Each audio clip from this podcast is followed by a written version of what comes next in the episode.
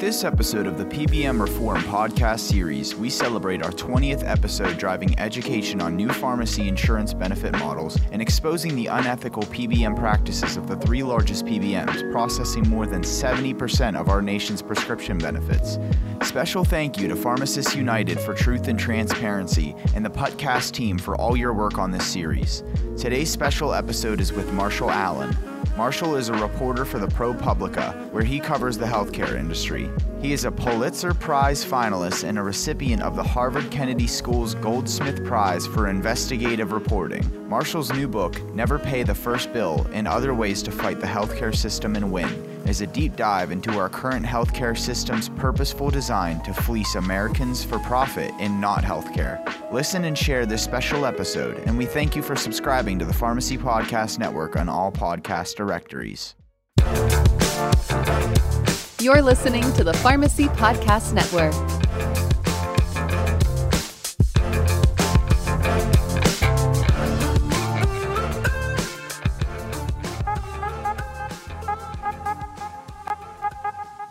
Pharmacy benefit managers, better known as PBMs, are responsible for negotiating payment rates for a large share of prescription drugs distributed in the United States. Recently, state Medicaid systems, policymakers, and national pharmacy associations have expressed concern that certain PBMs' business practices may not be consistent with public policy goals to improve the value of pharmaceutical spending. This podcast series is all about PBM reform. Listen to the discussions, share these podcasts, and help build a new pharmacy payer system which supports our independent independent community pharmacies, encourages fair and transparent competition in the marketplace, and most importantly, is designed to deliver the best patient care. From award winning ProPublica reporter Marshall Allen, a primer for anyone who wants to fight the predatory healthcare systems and win, is a guest today uh, in an upcoming book that's coming out called Never Pay the First Bill and Other Ways to Fight the Healthcare System and Win.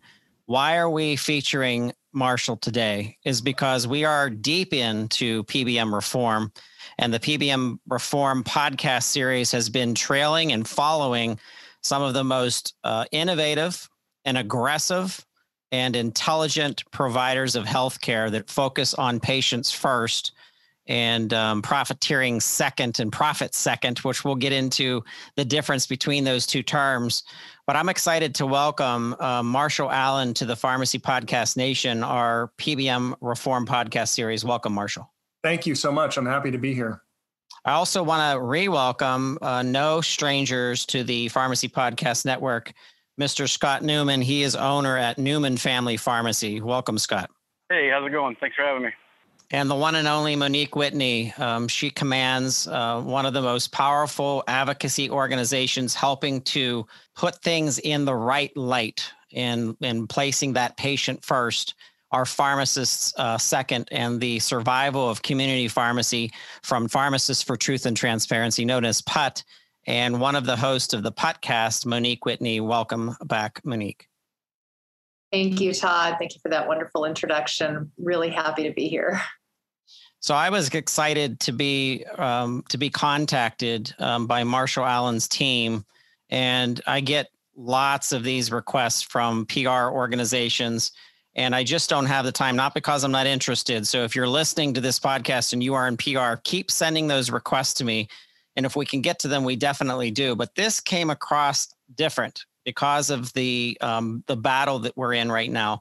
The state Medicaid systems are in full attack knowing that their Medicaid dollars are not being spent on the care for their covered lives and the taxpayers of those states. Recently, Mississippi came out with an amazing outcome in their Medicaid system, um, going after the existing PBMs that are there in place with that status quo um, moves that they that they make on purpose, and it's really uh, placing the uh, profiteering of of people's money rather than what we say is there's nothing wrong with making a profit if you're giving a service that that makes a, a lot of sense. And this book uh, marshall is is we're all excited. We can't wait till it comes out. I want to turn things over to you to give our listeners if they don't know who marshall allen is a little bit about your background as an american journalist with ProPublica, as well as your investigating of other facets of healthcare insurance, as well as the summary of this book. Thank you so much. Uh, it's really an honor to be here. Um, I have been investigating as a journalist our healthcare industry for the last 15 years. And I've always been interested in our healthcare system from the point of view of the patient. For the last decade, I've been at ProPublica. ProPublica is the largest or one of the largest investigative news organizations in the country. And I've been there for a decade now. And the thing I love about working at ProPublica is it gives me the time necessary to dig deep on these issues and do a truly independent investigation of what's going on, talk to all the different stakeholders involved, including the patients, to see how these things affect patients, and then do a thorough investigation and publish an unflinching story or stories about whatever we find. And so I, I, really don't have any dog in the fight here other than what's in the best interest of the public. And so I, after doing years of, of reporting about quality, patient safety, and cost issues in healthcare, I decided a few years ago to do a deep, deep dive on the area of health insurance and especially on the question of why working Americans are required to pay so much more than Medicare patients or Med- Medicaid are also um, working Americans, but I mean like the middle class, you know, people who don't qualify for Medicaid, who are in these employer sponsored health plans. I was really interested in this issue of why do we pay so much more than the citizens of any other country? And why are we getting so little in return?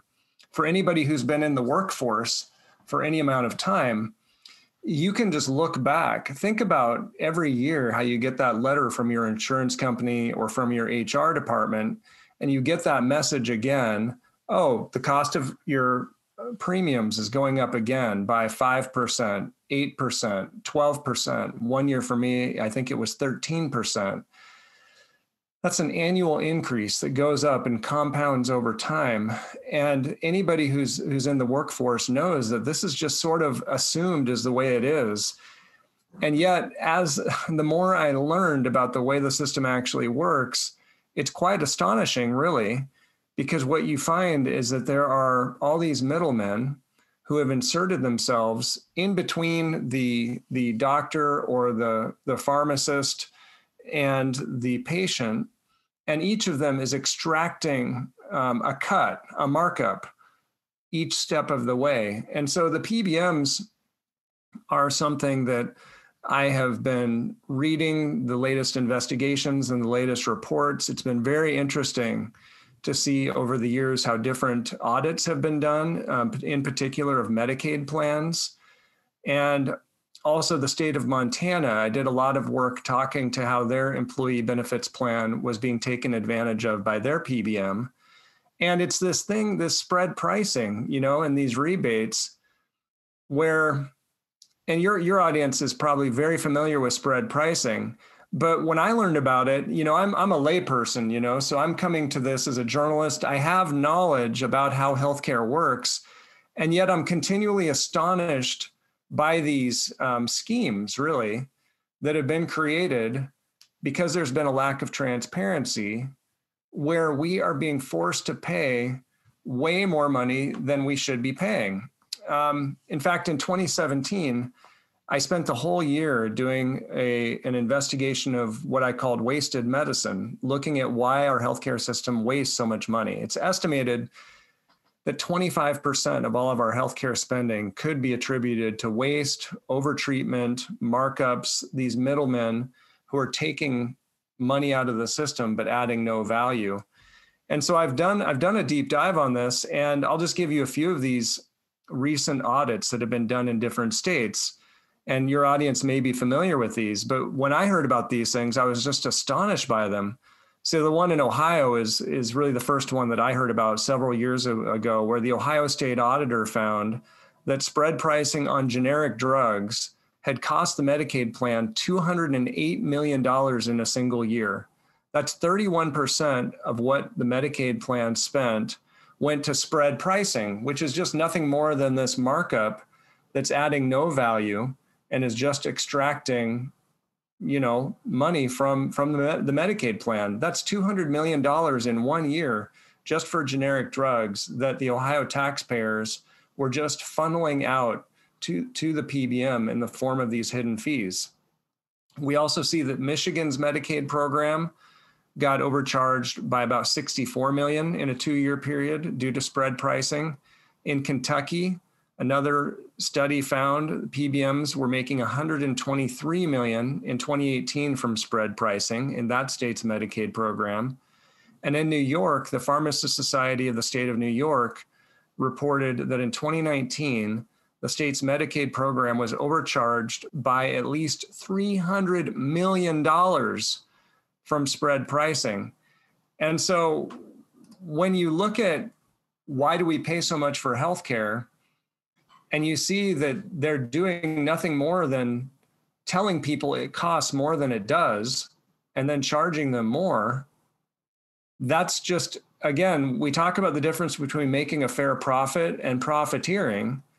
That fits the definition of profiteering. That's, that's a deceptive practice that I call it out in my book, but this has been being called out at lots of different levels over the over the recent years and the general public has no idea. I mean of course they would have no idea because it's it's not an honest way of doing business. It's not it's not being straight up with the consumer to say hey your generic drug is going to cost $10 when actually it costs $2 and then somebody's keeping the spread in between right? You just you just don't expect this kind of thing would be would be allowed. And unfortunately it's it's gone on for a long time. So you know scott you're in the you're in the in the channels of this every day in the you know in the in the community where you're seeing your patients not be able to pay their medication costs the, the medication that they need that they need to stay adherent on. Why has it taken so long for us to make the progress that we've made in the last 18 months versus the last 18 years to assure the public and assure the, the healthcare providers, the pharmacists out there, the pharmacy owners out there, the uh, pharmacy benefit managers play uh, fairly? Why has it taken it this long? That's a good question. Um, I think a lot of it has to do with the the purposeful design of you know hiding that profiteering and and and the PBMs and even the health insurers can claim deniability in knowing, but they they obviously know and they can they can you know make statements like, well, you know, Medicaid in these states knew what they were getting we don't understand what the problem is. And the truth of the matter is, is that they likely didn't know what they were getting in these contracts. If you've ever read one of these contracts, you know, they could easily be written in three to four pages, but they're 100, you know, 180 pages. And that's just purposefully written that way to confuse and to make it difficult for even a, a, uh, a sophisticated buyer of these services would have difficulty going through. And of course, there are these big name companies that, you know, have this great PR push selling the fact that they are the only ones in healthcare saving, you know, with their mission to save money. And so they've they've really sold that very well with the politicians and with the legislatures and and the the um, uh, uh, contractors and you know it's it's it's hard to unravel so many years of it going unchecked and i tell you you know if it was left up to the chains to facilitate the amount of information that we've gotten out over the last couple of years then we would still be five to ten years ago. And if it wasn't for independent pharmacists being able to you know share that information it would have never gotten out to begin with. Monique, when I think of your member, the the organization that you have grown into was on purpose, formed by pharmacy owners. The one and only Dave Marley, who helped to form uh, Pharmacists United for Truth and Transparency, was so pissed off every day. He said the joy of going to work every day was being sucked out of him because of the PBM practices. when you hear the opportunity that we have as consumers ourselves, but also educated healthcare providers and people that are professionals supporting pharmacies and pharmacists, that this Never Pay the First Bill uh, book coming out as an educational platform for our consumers. What's your first thoughts uh, when you heard the summary from from Marshall? My first thought is that I'm excited about it. I think this is a book everybody needs to read. Uh, you mentioned PUTT and Dave and the founding of, of our organization. And it, it was such a job in the beginning days trying to explain what a pharmacy benefit manager was. Now they're so deeply embedded in these large health insurers that they're even less distinguishable than they've ever been. Um, and it's hard. It's it's it's a hard thing for people to understand. You'd have to have such insider knowledge. Most people don't have that. And so what happens is they get shut down just mentally, emotionally. They see these, you know, communications and bills coming through and they think, well, I, you know, what can I do? I'm stuck. So I, I think it's exciting. I'm really, really pleased that Marshall, you put the effort and the time in to to write this book. I think it's a message that you know people are now ready to hear, and particularly because, as you brought up earlier, just this just this one practice of spread pricing. There's a list of egregious practices, but just this one practice alone will give people some some good insight into why things cost what they do. You know, before we started recording, um, Marshall, you said something that I have a lot of respect for you and, and what you said. And you said, Hey, I'm not trying to say don't pay your bill. I'm trying to say understand what you're paying, why you're paying what you're paying. Never pay the first bill is this guerrilla guide to healthcare and American people and employers. They need this.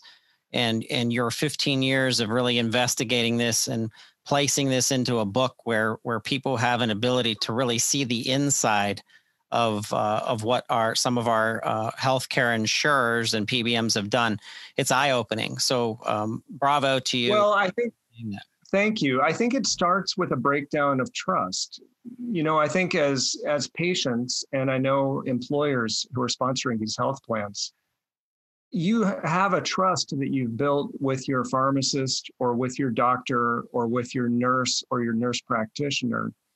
And the financial side of the industry, the middlemen, the PBMs, the insurance companies, even the hospital administration, they, they glom on to that trust that we put in our clinicians who care for us and heal us. They, they latch on to that and they convince us that they also have our health and our welfare as their number one concern. And but I think what's becoming so apparent because the cost is so hard for people to bear. But what's become so apparent is our trust is being betrayed by the financial side of the industry. And so when you have that breakdown of trust, people are beginning to realize, wait, these costs are not justified. So so you start thinking about something like a PBM which when I first heard of a PBM, I was confused. I had no idea what a PBM is. And, and I had probably been covering healthcare as a journalist for years at that point. But I didn't know what a PBM was. The, the healthcare system is so vast and it's so confusing and complex that I think it just took many years for the American public to begin to even be able to engage with some of these things. And then you also asked about another factor I think that's come into play here is the the in the employer sponsored space, employers have been relying on health insurance brokers to guide them in their decisions about what type of plans they should put in place. And as my reporting has found, and as I show in my book, the employer's purchase of healthcare has been undermined by a massive conflict of interest where the health insurers, the PBMs, and the other vendors are funding those brokers. So the advisors to the employers are being paid by the PBMs and by the health insurers substantive, substantial bonuses and substantial commissions to keep their business with those PBMs and with those insurers. And so the employers have been trusting their brokers without checking things out, without reading all the fine print on these contracts, like Scott mentioned. So these contracts are massive. A typical employer is trying to run his or her or her business. You know, she doesn't have time to to plow through that 180 page PBM contract. So she or he, this employer, is trusting that broker to give them good advice without maybe even realizing that that broker is being paid by the very PBM that they're recommending. And thankfully, these payments um, are now going to become mandatory to be reported to employers starting at the beginning of this coming year. And I think that's going to open the eyes of a lot of employers because they're going to be like, oh, this broker that was advising me to go with this PBM is also being paid by this PBM. And it's going to be all sources of compensation are going to have to be disclosed. So if it was a fancy vacation that the, that the broker got sent on, or if it was an annual bonus, or if it was some other retention fee that they, they got, that's all going to be disclosed to the employers. And so my, my hope is that transparency will also cause the employers to go get some independent advice and when you look at some of the advisors who get paid directly by employers, they would go under the category health benefits advisor instead of health benefits broker. These advisors are steering people away from PBMs. They're steering the employers away from the PBMs that do it the old spread pricing and rebate model. And they're doing no spread pricing pass through rebates if there are rebates so that the health plan recoups that money from the rebates so that money doesn't disappear. So I think the role of these benefits brokers and advisors is also a real key here that I that I hope is going to help also break this open. So again, not so people won't pay a fair price and not so people can't make a fair profit, but so that we can put an end to the deception and the profiteering that has been really breaking the backs of, of working Americans and driving them into debt. Absolutely. You know, I think of TrueScripts. I think of Capital RX. I think of APRO RX, um, who's one of our podcasters on the network. These organizations are profiting, but they're not profiteering. Uh, they have this pass through transparent model where they say our proposals are one page long. It's here's the cost of our service, here's what we do for you. And then on top of that, uh, they're bringing the pharmacist's um, insights directly to the physician. So the physician that needs to do a therapeutic interchange or a change to therapy based on what the, the patient needs, based on what the physician says they need, is now in control instead of the pharmacy benefit manager making a change because it's not on their controlled formulary where they're making more money in pushing a specific product rather than what's in the best interest of the patient. So bravo to you right. understanding that facet of this because that's actually what this is all about in PBM reform. And Monica, bring up the other facets other than the spread pricing that you know firsthand from the membership intelligence that you get exposed to all the time um, that are some major issues that we're, we're trying to get changed through PBM reform? Oh gosh, how much time have you got? There's, you know, patient steering is an issue. Mandatory mail order is an issue. Uh, one of my particular anti-favorites, I guess you would call it, is the copay accumulator. This this idea somebody came up with that when a patient gets copay assistance from uh, a manufacturer, a coupon, that the amount that the patient paid plus the assistance cannot count toward their deductible, even though everybody in the entire chain was paid.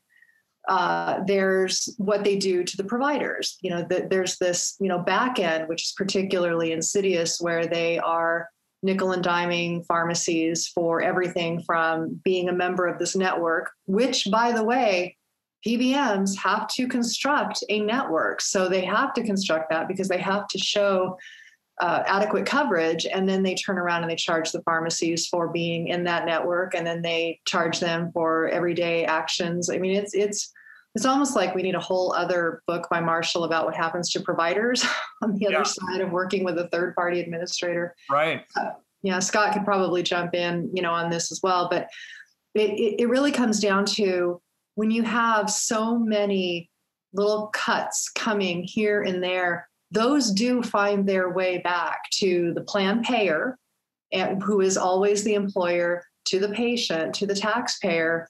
And it, it just serves to drive those prices up little by little by little, while at the same time, these companies say, well, we can't have transparency because it will drive prices up, which is the weirdest thing ever. Knowing how the sausage made is somehow going to make the sausage more expensive. It just, you stop to think about it, it, just, it makes no sense. I, I love that argument about transparency driving the prices higher. If that argument were true, then we should take all the prices off all the menus at all the restaurants we go to. We should stop having airlines post their prices online. We should really i mean if that if that made rational sense then we need to actually stop showing the prices in every other industry. In fact i'm in the market right now for a for a used car. I would i mean if it if it's really sensible not to show the prices i should go down to the dealer down here on route 22 near my house and i should just pick up that honda accord and then i should just tell him just send me send me the bill for that thing just send it I don't I don't need to know how much it is. Just it's nonsense to think that that transparency is a bad idea and it's not something we accept in any other consumer enterprise. But somehow the healthcare industry has held on to this. And um, I want to tell you something else that one of my colleagues at ProPublica did with the New York Times, and this is also something I included in the book. They wanted to see if their insurance plans that they were on would give them the best prices on pharmacy and on different drugs so that one of them was covered by Optum Rx, which is you know United Health Group. The other was covered by Express Scripts. Two of you know those are two of the biggest players in the PBM world. And I don't know how y'all feel about GoodRx, but what the reporters did is they looked up the GoodRx prices on 100 commonly prescribed drugs and then they checked their prices against their own health plans. And what they found is that of these 100, um, they found better prices on GoodRx for at least 40 of the 100 most prescribed drugs. So again, they had the two biggest, two of the biggest PBMs. They could get better prices on GoodRx. And so, regardless of what people feel about GoodRx or whether that's the best price, in fact, a lot of those drugs were available. They found for four dollars cash at Walmart. Mm-hmm.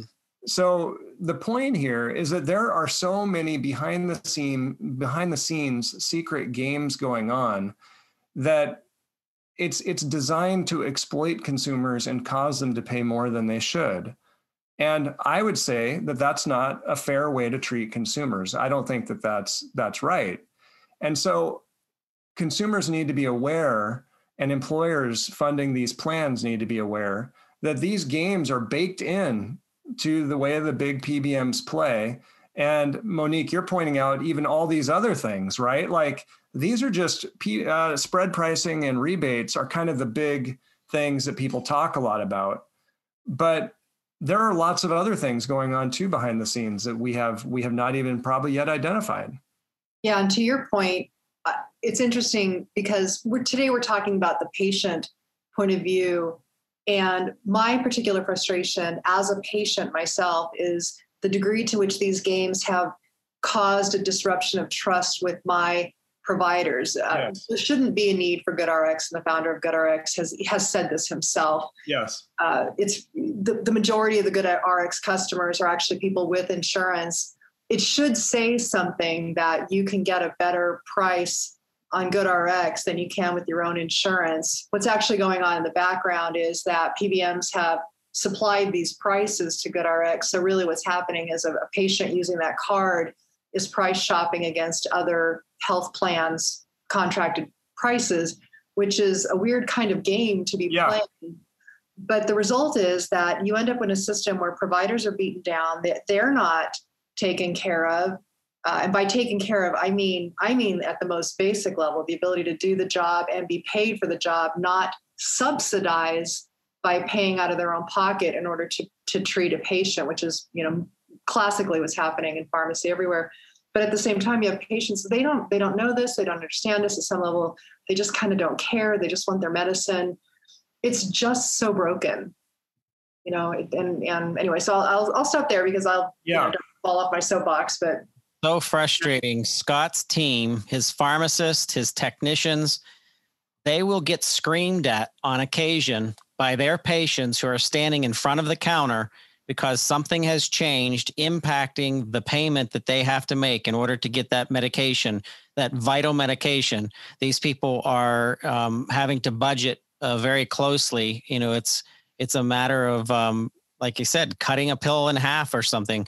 But Scott, that's a prime example of of if if Marshall is shopping for a used car and the Honda Accord is overpriced by 300%, he can look at that sales guy or that sales lady or that entity and say, I'm not paying this, you know, and, and have a direct connection to that entity, knowing that they set the price. But when they're standing in front of your your counter, Scott, and they're looking at you or they're looking at your pharmacist or your technician, that person is not in control of that price. The consumer has no idea that someone at OptumRx's uh, Roundtable or Express Scripts or uh, CVS Caremark, they're the ones setting in motion what this consumer has to put up with, and they have no power other than to possibly lose the pharmacy that they trust, that they have um, uh, seen 10 times out of one to their to their primary care physician and now they have to leave them because they have to go to mandatory mail order because their insurance won't pay otherwise. This is criminal. This is yeah. absolutely criminal. Yeah uh, I would say a lot of the the buzzwords, you know, going around now when you're talking about, especially, you know, consumer, you know, giving the consumer the ability to do what's in their best interest to um, empower the consumer. And you know, some of the rules that they're enforcing now from, you know, the um, uh, the Obamacare um, mandates that I guess somehow got overlooked for so long was that you know patients had a right to see their pricing before they make choice. And so as they're trying to enforce that on the hospital side, I, you know, my question is this: How is it empowering the consumer when they have no idea what drug prices are paid to who and to where, and how much of that is being taken off the top, and what the true cost would be? And even us trying to get that information as an organization with PUTT, it's difficult at best, impossible most of the time and they do hide behind that proprietary you know notion but you can't empower consumers in a model that's that that lacks that much transparency. And you know we talk about free markets you know this is the most broken non-free market entity you know other other than you know maybe uh, the the power companies that are run by you know these entities where there's zero competition. And when they're given the power and the authority to dictate where you buy your health care, that's a problem because that only leads to increased costs and, and worse care. This is an opportunity, Marshall, that I'm excited about because you're giving the consumer a manual of what to do. So you're spelling out and you're giving details that, that the that the consumer can understand through this book, Never Pay the First Bill, but you're also giving them the ability and coaching them to analyze and contest your medical bills so that they don't pay what they shouldn't be paying, to obtain billing codes for a procedure in advance. I mean, bravo! I have to give you a, a, a, a clap for that. Write in an appropriate treatment clause before signing financial documents and getting uh, your way by uh, suing in small claims court if in fact it comes to that so this is not only um, uncovering some of the mystery of the insurance um, carriers and, and how that mechanism works but you're also giving some coaching yeah i'm trying to make it a how-to guide so people can see kind of the hidden healthcare hacks that the insiders put into place to save themselves and their families a lot of money. I mean, if you put these tips into place, you could save hundreds or thousands of dollars per healthcare interaction. And then, of course, health plans can save even more. So I, I have eight chapters devoted to what individuals can do. And then I have three chapters for employers where I'm really trying to urge employers to see how this system is working. See how the deck is stacked against you. See how you're being manipulated. And now wake up and stop doing things the same way. I, I really think that employers and consumers have an incredible amount of power. And we have never actually started um, asserting ourselves because we haven't known how things work. And a lot of people don't have the disposition to push back or they don't want to think about it. It's so complicated. And so I know that there are going to be a lot of people who are going to look at my book and say, it's not worth it. It's too big of a hassle. I'll just pay the bill, or I don't know how to handle it. I'll just let it go to collections. That's true. There's going to be a lot of people like that. But we have about 180 million Americans in this category of being under uh, employer sponsored health plans or being uninsured.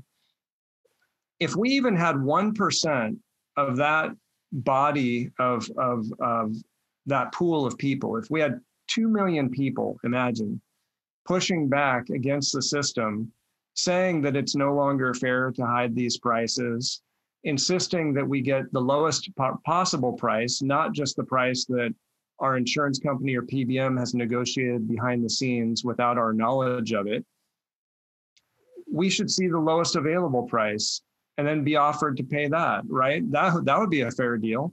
Um, if we all started doing that, I think we do have a lot of power because we actually have what they need to survive, which is money. We have the money. We hold the power when we have the money.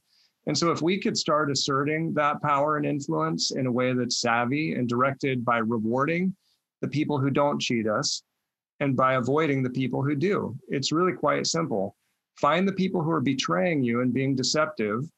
Do not give them your business. and then the ones, because there's a spectrum, right? I mean, at ProPublica, we do investigative stories. So we focus on the bad actors a lot, right? because they're investigative stories. But there's a lot of good actors out there. And so we need to differentiate between the bad apples and the and the the the white hats, you know, the the people in the industry who are being fair. And then we need to reward those people who are fair by giving them all of our business. That's it right. really is that simple. And I think if the employers and consumers began to realize just how exploitative this system can be, if they woke up to that, I think that it would evoke in them a certain amount of outrage, right? Wait a minute. You're charging me more than you should because I'm desperate. You know, I think a great example of this, again, I, I, I'm continually astonished as these reports come out. But did you all see that Senate Finance Committee report that came out about the insulin prices? I think it came out earlier this year and it didn't get as much attention as it should have because we, we've all been consumed with COVID. But this report looked at, I think it was 100,000 pages of internal documents from PBMs and drug manufacturers. And it was examining why has the price of insulin skyrocketed in recent years?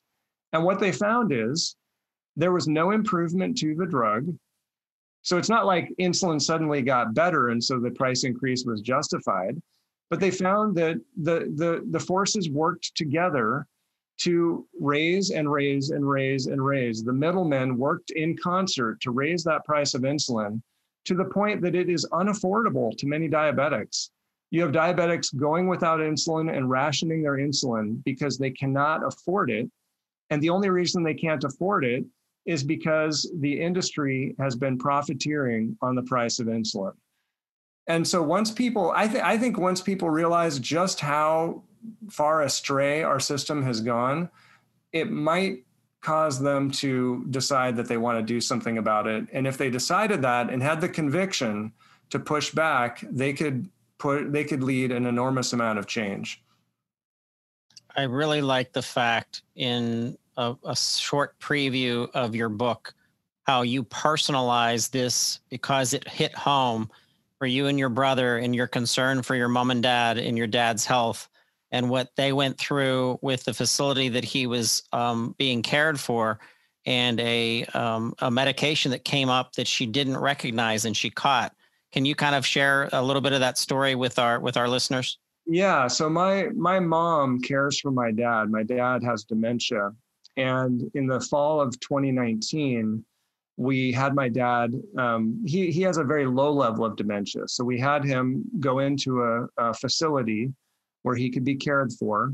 And then my mom and my brother uh, in Colorado is where, where they live. They would go visit him every day and pick him up and take him out to events and things like that. But my mom just needed that break.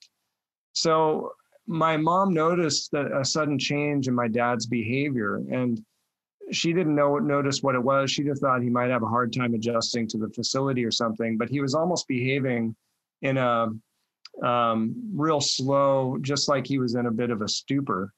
But she it was something very pronounced. While she was looking at her pharmacy um, records they came in the mail a month or so later and she saw that somehow my mom has power of attorney over my dad. So any care needs to be run through my mom. My mom has to be informed in it with every decision of every treatment my dad gets. Well, unknown to her, a nurse practitioner had examined my dad and for some reason put him on tamsulosin. And tamsulosin, one of the side effects can be um, drowsiness and different types of behavior in patients who have dementia. And so it looked like this drug, which should not have been given to my dad, had caused this side effect. And sure enough, my mom saw that he was on this drug that he wasn't supposed to be on. She called the facility and they immediately took him off the drug and he bounced right back. He recovered very quickly and got back to his normal self, you know, still um, hampered by the dementia, but no longer um, in the same stupor that he had been in and so then my mom uh, didn't know what to do. And and this this whole thing happened right at the time i got the contract to write never pay the first bill. So I, I, I started digging into this case and looking into what happened. And i called the nurse practitioner and to her credit she talked to me. And what she told me happened is that a long term care pharmacy that worked with that facility had sent a refill request to my mom for a drug that my dad had never been on. And the nurse practitioner, having a new patient, she did not look at his records. She did not notice that he wasn't even on this drug. She just approved the refill request. So somehow a mistake was made in the system the nurse practitioner was extremely apologetic. She admitted the mistake. She apologized for it. And she said she would never again approve a refill request without checking the patient's records. I really appreciated that she did that because in many cases, when medical errors occur, people spend so much time denying that it happened because they're so afraid of liability that the family is essentially shunned. They're not told the truth about what happened. So I really appreciate it. And I, I commend her for telling the truth on that. But then they had the audacity to send my mom a bill for the, the, the exam that had led, I guess the, that same nurse practitioner had done a separate exam. It wasn't related to the tamsulosin. But um, so then I had the process of fighting that bill with that facility with that nurse practitioners group which eventually i was able to get that bill waived too but it was a battle. And i use that battle to illustrate the type of issues and forces we're up against as patients you know? Sometimes it is a battle. It's going to require persistence.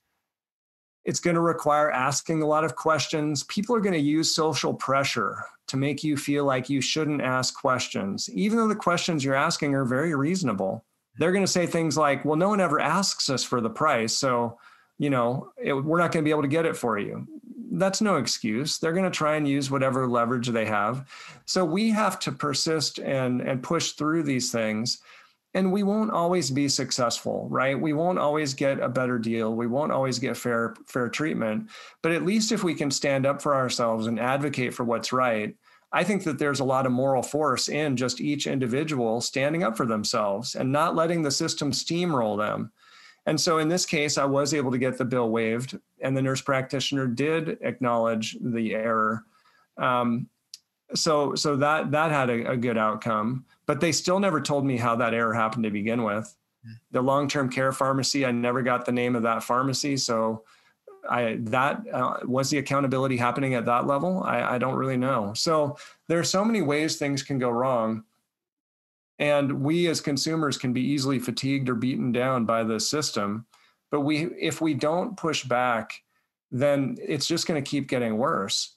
And so we have to expect that the entrenched, you know, special interests who are making all this money from us, of course, they're going to resist when we fight back. We need to expect that. And then we need to keep pushing forward even more and find the people who will treat us fairly and charge us fairly, give them our business. And if people won't be fair with us, let's let's avoid them. It's great. Reason number five is our healthcare system is not broken. It would make it was made this way, and that's a that's on chapter um, that's a on page seventeen of the book. I'm uh, excited about that section because it it really plays into um, what we go through in the pharmacy industry and how pharmacists desire to care for uh, their patients the way that they've been trained to to to care for them and I want to bring uh, back Scott into the uh, conversation for this reason. Scott's part of his community. So going back to that uh, used car, um, you know, establishment, if that used car establishment in your community, Marshall, was known to constantly cheat people, uh, year after year, um, car after car, they were cheating people. They would not be welcome in that community, and as a, a matter of fact, their business would die. Scott is a community pharmacy owner if he doesn't treat his patients the way that he wants his parents to be treated, the way that he wants his family to be treated as part of the community, he will not stay in business. But the perception of many of his customers that look at him and, and what he provides and the services he provides and what they have to pay that's not in Scott's control. And I just think that that in and of itself goes back to that quote and that chat and that reason number five our healthcare system is not broken, it was made that way. The challenges that pharmacists and pharmacy owners and long term care pharmacy owners and specialty pharmacy owners, the challenges that they face to keep customers healthy, sometimes deprescribing, not you know polypharmacy and increasing right. drugs but deprescribing is in best interest of the patient. None of that's in their favor with this existing model. That's right.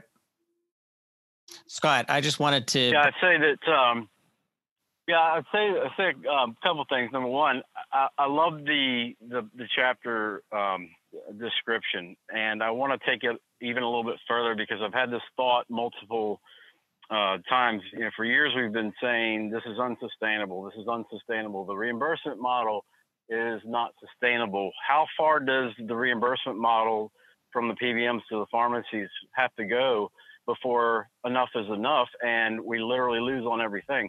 Well, we, are still in that downward spiral in terms of, of, of reimbursement.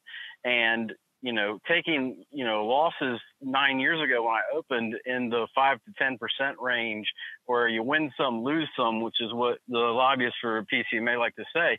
You know, 10 years ago, that was the case. You win some, you lose some. Now, my loss is close to 30 to 35% on everything I fill. And that's before they take retroactive fees quarterly.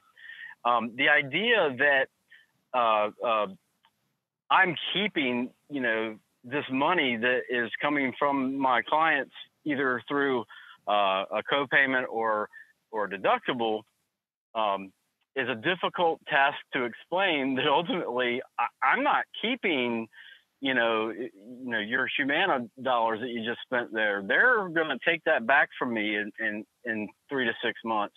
Um, I'm going to profit, you know, if you call it a profit. I'm going to be paid you know, between eight, you know, maybe ten dollars if I'm lucky on a generic medication, where Humana is going to take 130 of it of what you paid. And so, yeah, that's a difficult conversation to have.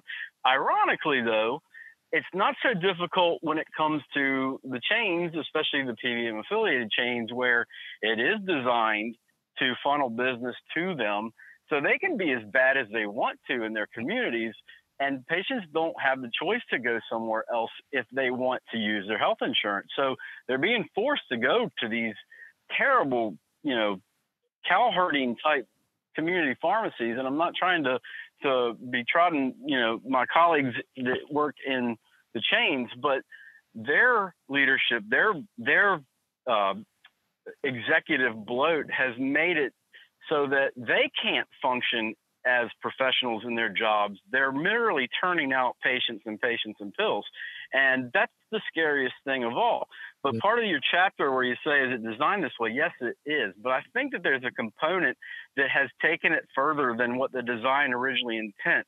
And that component is greed and unfettered, um, you know, ability to profiteer without much recourse. Yep. And so, you know, it is designed this way. But I assure you, it's gone way past where the design, I'm sure, was originally intended because they're getting away with it, and they, and and the greed says to them that, hey, we can continue to get away with it.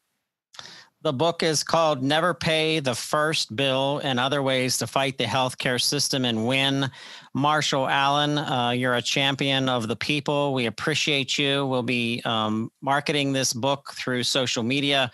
Uh, listeners, if you're listening, you have a chance to get a copy of this through the Pharmacy Podcast Network, as well as Pharmacists United for Truth and Transparency.